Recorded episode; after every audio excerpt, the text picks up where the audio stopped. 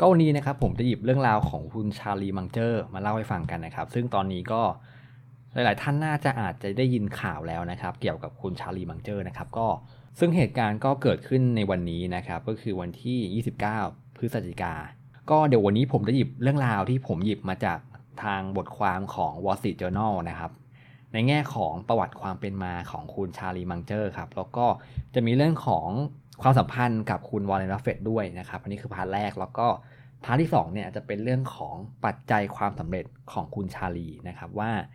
เขายึดถือหลักการอะไร ในการที่เขาใช้ดำรงชีวิต แล้วก็ใช้ในการเป็นปรัชญาในการลงทุน ซึ่งก็จะมีบางเรื่องราวที่ผมเองก็เพิ่งรู้เหมือนกันนะครับ ก็วันนี้นะครับเดี๋ยวเราจะมาเริ่มกันที่ตัวของประวัติความเป็นมาของคุณชาลีก่อนนะครับ ก็แต่เดี๋ยวก่อนอื่นเนี่ยผมขอเกริ่นนิดนึงได้ไหมครับ ปกติแล้วผมจะเข้าใจว่าทั้งสองคนนี้มีลักษณะหรือว่า character สไตล์การลงทุนที่คล้ายกัน แต่ว่าปรากฏว่าในบทความนี้ครับบอกว่าจริงแล้ว ทั้งสองคนนี้มีสไตล์การลงทุนที่ต่างกันอย่างมากนะครับ ก็เดี๋ยวผมขอเริ่มจากตัวประวัติของคุณชาลีมังเจอร์ก่อนนะครับ ก็คือคุณชาลีเนี่ยเกิดในโอมาฮานะครับในวันปีใหม่ในช่วงปี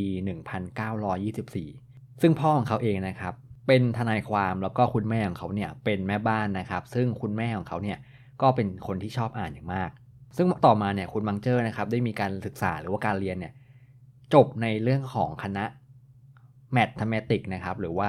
สาขาเกี่ยวกับคณิตศาสตร์ที่มหาลัยมิชิแกน แต่ว่าช่วงที่เขาจบจากโรงเรียนนะครับในช่วง high school เนี่ยช่วงนั้นเป็นช่วงของสงครามโลกครั้งที่ 2 ครับ คุณบังเจอร์เนี่ยก็ได้ทำการเข้าไป ร่วมกองทัพด้วยนะครับ ซึ่งคุณบังเจอร์ก็ได้อยู่ในตำแหน่งของทหารอากาศ แต่เหมือนกับตอนนั้นเองครับในกองทัพเนี่ยก็ได้ทำการส่งคุณบังเจอร์เนี่ยไปเรียนนะครับในมหาลัยที่เกี่ยวกับสาขาพลังงานวิทยาครับซึ่งสาขานี้มันก็เกี่ยวกับพวกเครื่องกล ซึ่งเหมือนช่วงนั้นเนี่ยคุณบังเจอร์ก็ได้รับหน้าที่เป็นเเหมือนกับว่านักพยากรณ์สภาพอากาศ จนมาถึงในช่วงปี 1962 นะครับ ก็คือหลังจากที่ผ่านสงครามโลกมาแล้ว คุณบังเจอร์ก็ได้ออกมาร่วมธุรกิจกับคุณพ่อนะครับ ก็คือในโอมาฮานะครับทำการเปิดสถาบันเกี่ยวกับกฎหมายครับ หรือว่าเป็นสถาบันทนายความ ซึ่งสถาบันทนายความของคุณบังเจอร์ ทุกวันนี้ก็ยังมีอยู่นะครับ ซึ่งมีชื่อบริษัทว่า t o r r e t and Olson ซึ่งปัจจุบันนี้ก็มีการจ้างงานประมาณ 200 คน ส่วนชีวิตการแต่งงานของคุณมังเจอร์นะครับ ก็คุณมังเจอร์นะครับก็มีภรรยา 2 คน แต่ว่าภรรยาคนแรกเนี่ย มีมีการแต่งงานกันแล้ว แล้วก็มีการหย่ากัน ซึ่งภรรยาคนที่2นะครับมีชื่อว่าคุณแนนซี่ แบร์รี่ บอร์ธวิคซึ่งภรรยาคนที่ 2 เองนะครับก็เสียชีวิตลงในปี 2010 ซึ่งคุณมังเจอร์เนี่ยก็จะมีลูก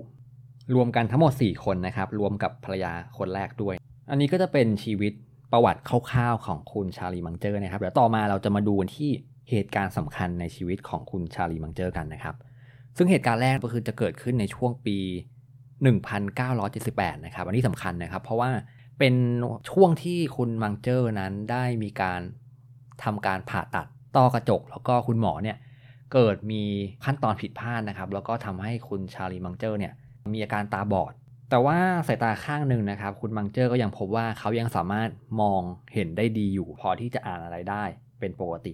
และช่วงเวลาครั้งแรกที่คุณวอร์เรนบัฟเฟตได้พบกับคุณชาลีมังเจอร์นะครับ เกิดขึ้นในช่วงปี 1959 ครับ เป็นช่วงที่คุณชาลีมังเจอร์ก็ใช้ชีวิตตามปกตินะครับ คือการกลับเข้าไปกินข้าวที่บ้าน แต่ว่าวันนั้นที่เขากลับไปเขาพบว่ามีคุณวอร์เรนบัฟเฟตมาร่วมรับประทานอาหารด้วย แต่ว่าความเป็นจริงแล้วทั้งสองคนนี้รู้จักชื่อกันอยู่แล้วนะครับ เป็นเพราะว่าคุณมังเจอร์เนี่ยเคยทำงานในร้านขายของให้กับคุณปู่ของวอร์เรนบัฟเฟต แต่ว่าณตอนนี้คุณวอร์เรนบัฟเฟตกับคุณชาลีมังเจอร์ก็ยังไม่ได้มีการทาบทามหรือว่าได้ทำงานร่วมกันนะครับ เป็นเพราะว่าณช่วงนี้นะครับต่างคนก็ต่างมีงานของตัวเองอยู่แล้ว คุณวอร์เรนบัฟเฟตก็ช่วยคุณเบนจามินเกรแฮมในการดูแลพอร์ตอยู่ ทีนี้ครับในช่วงปี 1961 ช่วงนี้ครับเป็นช่วงที่คุณชาลีมังเจอร์นั้นได้เริ่มเปิดหุ้นส่วน การบริหารการลงทุนของตัวเองขึ้นมานะครับ แล้วก็ สามารถสร้างผลตอบแทนได้ดี ถ้านับไปอีก 14 ปีนะครับจนถึงปี 1975 เนี่ยพอร์ตหรือว่ากองทุนที่คุณชาลีมังเจอร์บริหารนะครับสามารถสร้างผลตอบแทนได้ 19.8%ต่อปี เทียบกับ S&P ที่โตเพียง 5.2%เท่านั้น และจุดนี้แหละครับเป็นจุดที่คุณชาลีมังเจอร์นั้นได้ตัดสินใจเข้ามาร่วมเป็นหุ้นส่วนกับคุณวอร์เรนบัฟเฟตในฐานะ vice chairman หรือว่าเป็นรองกรรมการนะครับ ซึ่งก็ต้องทำให้คุณชาลีมังเจอร์ต้องยุติการบริหารพอร์ตของสิ่งที่คุณชาลีมังเจอร์ทำมา เพื่อมาร่วมงานกับคุณวอร์เรนบัฟเฟตทีนี้มาถึงเรื่องสไตล์การลงทุนครับที่ทั้งสองคนนี้จริง ๆแล้ว ในความเหมือนก็จะมีความต่างอยู่นะครับ ต่างกันตรงที่ว่าคุณวอร์เรนบัฟเฟตนั้นจะได้รับอิทธิพลในการลงทุนหรือว่าสไตล์จะมีความเหมือนกับคุณเบนจามินเกรแฮมครับก็คือคุณวอร์เรนบัฟเฟตจะมองแค่ว่าขอแค่ธุรกิจนั้น มีมูลค่าที่ถูกมากๆ โดยที่เขาจะไม่ได้สนใจนะครับว่า กิจการนั้นดีหรือไม่ เขาดูแค่ว่ามูลค่ากิจการนั้นถูก แล้วเขาจะเข้าไปลงทุนทั้งหมดครับ สิ่งนี้คุณวอร์เรนบัฟเฟตเรียกว่าเป็นการลงทุนแบบก้นบุหรี่นะครับ ก็คือเป็นการที่เราเข้าไปลงทุนในกิจการที่คนอื่นนั้นทิ้งแล้วหรือไม่เอาแล้ว แต่มันยังมีมูลค่าอะไรบางอย่างอยู่ คือพูดได้ง่ายก็คือขอแค่มันถูกครับ คุณวอร์เรนบัฟเฟตก็จะเข้าไปลงทุนทันที ซึ่งหลักการนี้ก็เป็นหลักการที่ทำให้คุณวอร์เรนบัฟเฟตนั้นได้เข้าไปซื้อบริษัทที่มีชื่อว่า Berkshire Hathaway ครับ ก็คือเป็นบริษัทที่เป็น holding company ที่คุณวอร์เรนบริหารอยู่ทุกวันนี้นะครับ แต่ก่อนหน้านี้เขาเป็นบริษัททอผ้าครับที่ใกล้จะเจ๊งแล้ว แต่ว่าคุณวอร์เรนบัฟเฟตเนี่ยก็ได้เข้าไปทำการลงทุนเอาไว้ครับ โดยสิ่งนี้คุณวอร์เรนบัฟเฟตเขาบอกว่าเขาจะชอบมองหาธุรกิจในระดับปานกลาง ในราคาที่สามารถต่อรองได้ครับ แต่จุดเปลี่ยนก็เริ่มมาถึงครับ เมื่อคุณวอร์เรนบัฟเฟตพูดเองเลยนะครับว่า เขาเนี่ยได้เจอจุดเปลี่ยนสำคัญในช่วงปี 1988 นะครับ ที่คุณชาลีเนี่ยได้บอกกับคุณบัฟเฟตว่า ให้ลืมสิ่งที่คุณเรียนรู้เกี่ยวกับการซื้อธุรกิจที่ยุติธรรมในราคาที่ยอดเยี่ยมไปซะ แต่ให้เราซื้อธุรกิจที่ยอดเยี่ยมในราคาที่ยุติธรรมแทน ผมขอสรุปประโยคเมื่อกี้นะครับ ก็คือเดิมเนี่ยคุณวอร์เรนบัฟเฟตจะโฟกัสที่ราคาอย่างเดียวครับ คือถ้าราคาถูกเนี่ยเขาจะเข้าไปลงทุนทันที แต่คุณมังเจอร์ครับบอกให้เราโฟกัสที่ธุรกิจที่ยอดเยี่ยมก่อน แล้วค่อยมาดูที่ราคามันยุติธรรมหรือไม่สิ่งนี้ก็เป็นสิ่งที่คุณวอร์เรนบัฟเฟตคิดแบบติดตลกนะครับว่าเขาบอกว่าถ้าวันนี้เขาฟังหลักการหรือว่าใช้หลักการของคุณเบนจามินเกรแฮมต่อไปเนี่ยฉันจะยิ่งจนลงไปกว่านี้หรือไม่ นะครับเพราะเดิมทีเนี่ยคุณเกรแฮมจะเน้นแค่ธุรกิจที่มีมูลค่าถูกเป็นหลัก ทีนี้เดี๋ยวเรามาดูกันที่ปัจจัยความสำเร็จของคุณชาลีมังเจอร์กันนะครับ ซึ่งในบทความจาก Wall Street Journal เนี่ยเขาขึ้นหัวข้อไว้ว่าเป็น Secret to ชาลีมังเจอร์ Success นะครับ มีทั้งหมด 8 ข้อ ข้อที่ 1 ครับ Inward always inward หรือหมายความว่าให้กลับด้านเสมอครับ ข้อนี้คุณชาลีมังเจอร์ได้ให้มุมมองนะครับในเรื่องของการที่เขาเนี่ยเคยเป็นนัก อุตุนิยมวิทยานะครับ หรือเรื่องของการพยากรณ์อากาศในช่วงสงครามโลกครั้งที่ 2 ซึ่งคุณมังเจอร์เนี่ยหน้าที่ของเขาคือการพยายามพยากรณ์อากาศใช่ไหมครับ สิ่งที่เขาโฟกัสไม่ใช่ว่าทำอย่างไรให้นักบินปลอดภัย แต่เขากลับคิดว่าอะไรที่สามารถฆ่านักบินของเขาได้ ซึ่งข้อนี้เดี๋ยวผมขอขยายความเพิ่มนะครับ ซึ่งปกติถ้าเราทำหน้าที่เป็นนักอุตุนิยมวิทยาเนี่ย ในสายการบินเราจะต้องพยายามมองหาสภาพอากาศที่ปลอดภัยสำหรับนักบิน แต่คุณชาลีมังเจอร์นั้นมองกลับด้านครับ ก็คือมองว่าการบินเนี่ยมันมีอะไรบ้างที่จะทำลายเครื่องบิน หรือสร้างความไม่ปลอดภัยให้กับเครื่องบิน แล้วเขาก็จะโฟกัสไปที่ปัจจัยต่างๆ ที่จะเป็นอันตรายกับเครื่องบินครับ หลักข้อที่ 2 นะครับ know your circle of competence ครับ หรือว่าเป็นการรู้จักวงจรความสามารถ ของตัวเราเอง ซึ่งข้อนี้มีสไตล์หรือว่าลักษณะแนวคิดคล้ายๆกับคุณวอร์เรนบัฟเฟตนะครับก็คือให้เรารู้จักครับว่าวันนี้เราเก่งเรื่องอะไร เราเชี่ยวชาญเรื่องไหน และเรื่องไหนที่เราไม่เข้าใจ ดังนั้นครับ คุณมังเจอร์จะแนะนำให้เรานั้นทำในสิ่งที่เราเข้าใจและเราเก่งเท่านั้น ส่วนเรื่องไหนที่เราไม่ถนัดเราไม่เข้าใจ ให้เราข้ามมันไปครับ ก็เหมือนกับคุณวอร์เรนบัฟเฟตนะครับที่เขาจะลงทุนในธุรกิจที่เขารู้จักเป็นอย่างดีเท่านั้น ข้อที่ 3 ให้เราเก็บรายการความผิดพลาดและหลีกเลี่ยงมันครับ ซึ่งข้อนี้นะครับคุณมังเจอร์เนี่ยเขาจะทำแล้วก็มีหลายสื่อเนี่ยเคยพูดถึงสิ่งนี้นะครับ ก็คือคุณมังเจอร์จะชอบเขียนรายงานความผิดพลาดของเขาครับ แล้วก็เขาจะนำมันมาอ่านก่อนที่จะลงมือทำเรื่องเดิม ซึ่งส่วนใหญ่เรื่องที่เขาเขียนนะครับไม่ใช่ความผิดพลาดของตัวเขาเองอย่างเดียวนะครับ แต่เขาเขียนความผิดพลาดของมนุษย์ในเชิงจิตวิทยาด้วยนะครับ หรือข้อนี้พูดได้ง่ายก็คือเป็นเรื่องของการเรียนรู้จากความผิดพลาดนั่นเอง ข้อที่4ครับคิดในหลายมิติ ข้อนี้ผมว่าอาจจะเป็น advance นะครับเพราะว่าคุณมังเจอร์เนี่ยได้เล่าในฐานะของการที่เขานั้นเป็นทนายความเ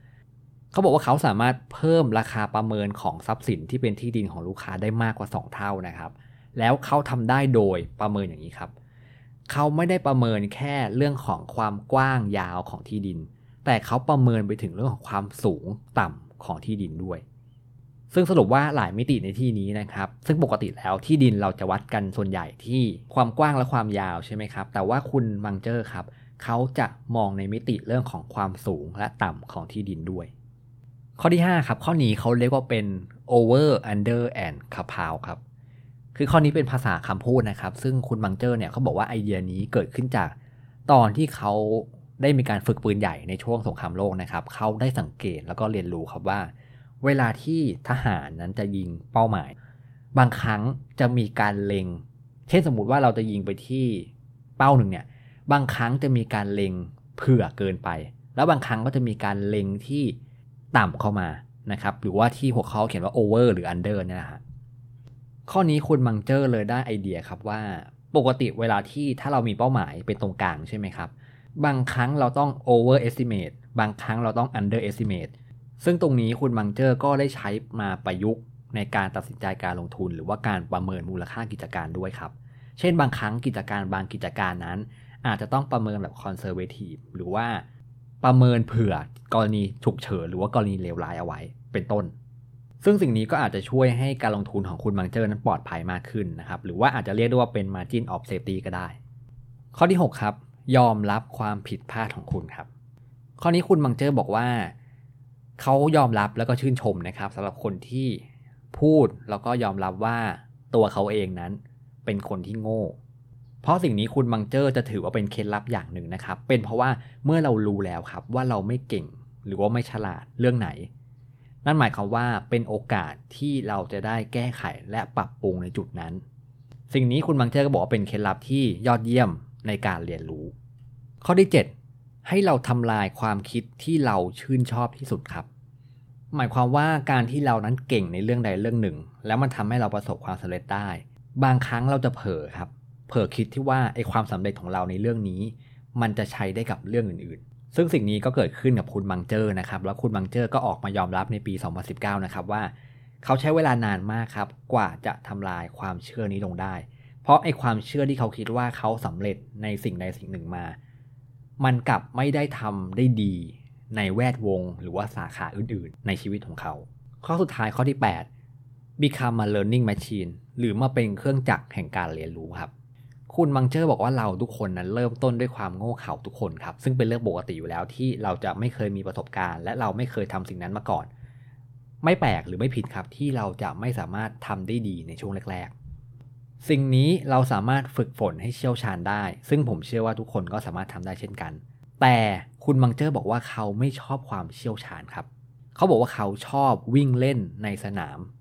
ข้อนี้ผมขอขยายความอย่างนี้นะครับ ผมว่าข้อนี้จะสืบเนื่องจากข้อที่แล้วครับ ก็คือ คุณมังเจอร์นั้นไม่อยากตกเป็นกับดักของความสำเร็จในอดีตครับ เพราะความสำเร็จในอดีตนั้น มันจะทำให้เรานึกว่าเราสามารถที่จะทำเรื่องนี้ หรือว่าสำเร็จในเรื่องนี้ในแวดวงอื่นๆได้ มันอาจจะทำให้เราปิดกั้นความรู้ใหม่ๆ แนวคิดใหม่ๆ คุณมังเจอร์ก็เลยยกตัวอย่างว่าเขาชอบที่จะวิ่งเล่นในสนามมากกว่า สิ่งนี้หมายถึงว่าเป็นการค้นหาหรือไม่หยุดอยู่กับสิ่งเดิมที่เขาเคยสำเร็จ เดี๋ยวถึงจุดนี้นะครับเดี๋ยวผมขอสรุปชีวิตภาพรวมของคุณชาลีมังเจอร์ แล้วก็คุณวอร์เรนบัฟเฟตก่อนนะครับ คุณสมบัติหลักที่ผมเห็นในตัวคุณวอร์เรนบัฟเฟตนะครับคือเป็นคนที่เปิดใจและใจกว้างมากครับ เขาเป็นคนที่เปิดรับความรู้ของทุกอย่างและทุกคน รวมไปถึงคุณชาลีมังเจอร์ด้วย ซึ่งบางครั้งนะครับข่าวเนี่ยก็จะมีการติดตลกนะครับว่าจริงๆ แล้วประธานบริษัท Berkshire Hathaway จริงๆแล้ว เบื้องหลังทุกอย่างอยู่ที่คุณชาลีมังเจอร์ครับ เพราะว่าเขาจะสังเกตว่าเมื่อไหร่ก็ตามที่คุณชาลีมังเจอร์ ได้มีการพูดความคิดเห็นต่างๆ ในการประชุมเนี่ยคุณวอร์เรนบัฟเฟตจะจบด้วยการที่พูดว่าผมไม่มีอะไรจะเสริมครับ แล้วก็อีกเรื่องหนึ่งนะครับที่ผมเห็นนะครับก็คือ ชีวิตคุณชาลีมังเจอร์นะครับ เบื้องหลังที่เราเห็นความสำเร็จทุกวันนี้ของเขา เบื้องหลังนั้นอาจจะไม่ได้โรยด้วยกลีบกุหลาบครับ เราจะเห็นไหมครับว่าชีวิตของคุณชาลีมังเจอร์นั้น เกิดการหย่าร้าง เกิดอุบัติเหตุในการผ่าตัดดวงตาที่ทำให้เขาความสามารถในการมองเห็นนะลดลง